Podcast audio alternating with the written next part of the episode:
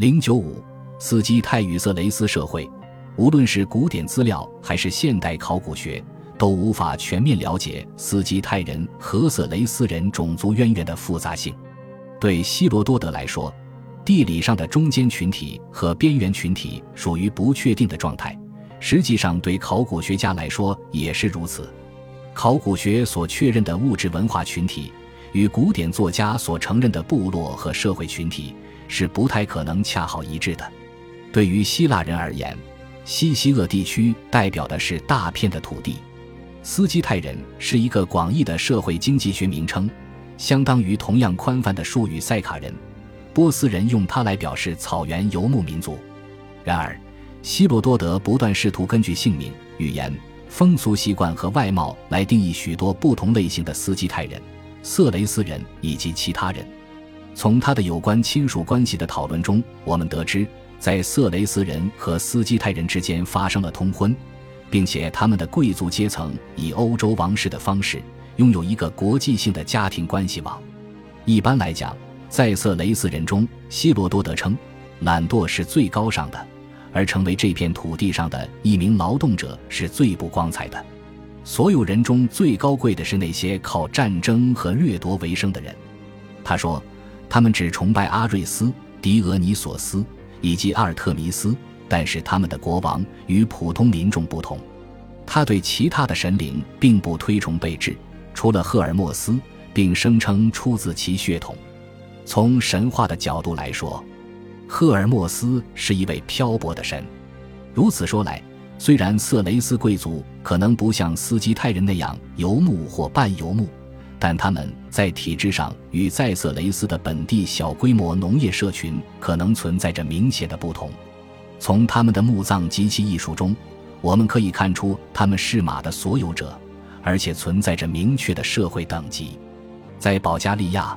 大致有两万座公元前四世纪和公元前五世纪的土石墓葬，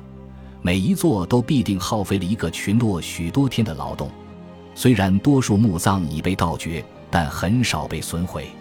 因此，根据村落和堡垒的数量以及历史记载，我们能够估计出，在多瑙河以南的色雷斯人居住时期，每一代人大约建造了三千座墓。那么，他们的人数一定是有数十万之巨。他们的死者大多数都是以不同方式来处理的，无论是谁，可能是葬于偶尔被挖掘出来的那种平坦的火葬墓地。在保加利亚南部，一些群落可能将死者裸露于山腰上岩凿的凹洞里。古典的叙述，如果结合考古材料，就能够给我们提供一个模型，以了解公元前五世纪的色雷斯和斯基泰居民的整体族群结构。在这一模式中。流动精英是横向组成的族群，对于男性而言，其精英资格的获得大体取决于是否通过经验获得了武士身份。这些精锐在特定地区形成了占主导地位的政治和军事组织，他们的名字就是古典作家们所提起的名称。下属群体要么是纵向构成的种族群或部落，人们繁衍其中。并通过发展宗族之间的亲属关系来提高其地位，要么是服务性的族群，具有强大的专业或行会身份，内部分层很少。希罗多德提供了关于联盟和争端解决方式的详情，后者最简单的方式似乎一直是决斗。在贝尔斯克发现的一座比较专业的手工作坊，生产的是用人类头骨制成的酒杯，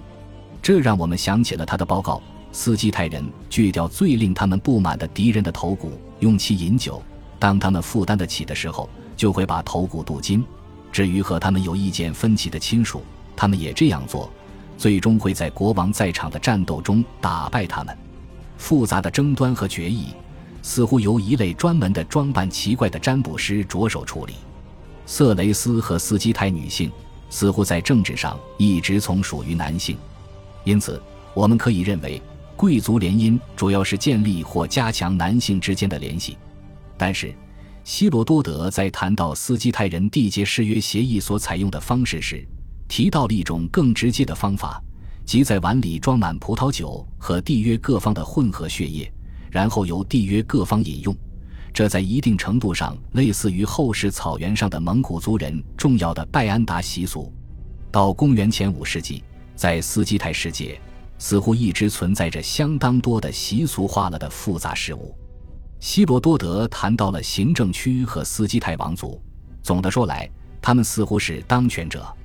他提供了一个生动且高度细致的描述，是有关一位斯基泰皇室国王的葬礼。其基本内容是：塞满填充物和打伤蜡的死者尸体被储藏在隶属国的领土周围，然后被勒死的朝臣被埋葬在国王周围，并用巨大的坟墩遮盖。一年后，他的五分之一的随从及其马匹被勒死，然后塞满填充物，且将尸体骑于马尸，并在墓葬周围围成一个大圆圈。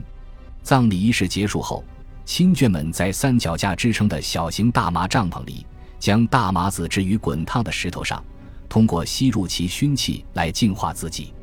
这一描述与第聂伯河下游盆地的地下遗迹非常吻合。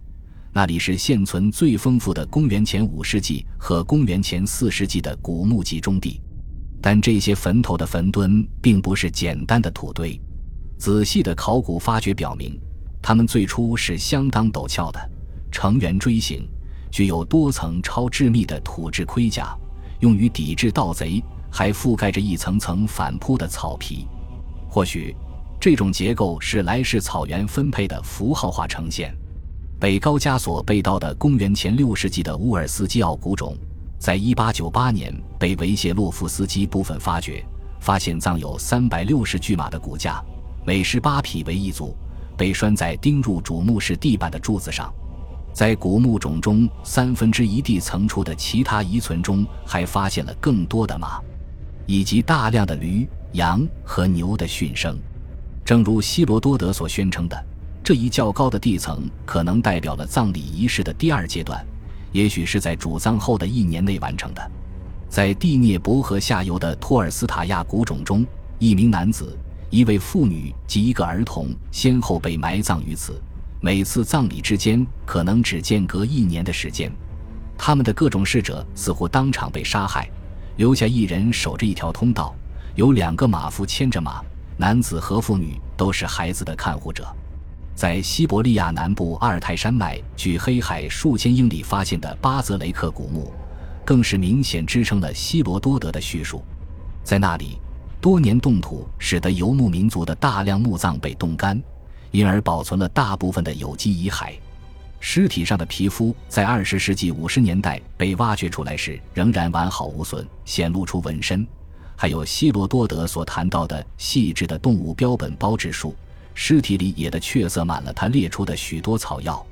肌肉区已经从皮肤下被去除，也许是出于某种与仪式上的事实人肉相关的原因。在一座墓室的一角有一个毛皮袋。里面装有大麻子，一只装满石头的香炉，以及一顶六角构架的吸入式帐篷。本集播放完毕，感谢您的收听，喜欢请订阅加关注，主页有更多精彩内容。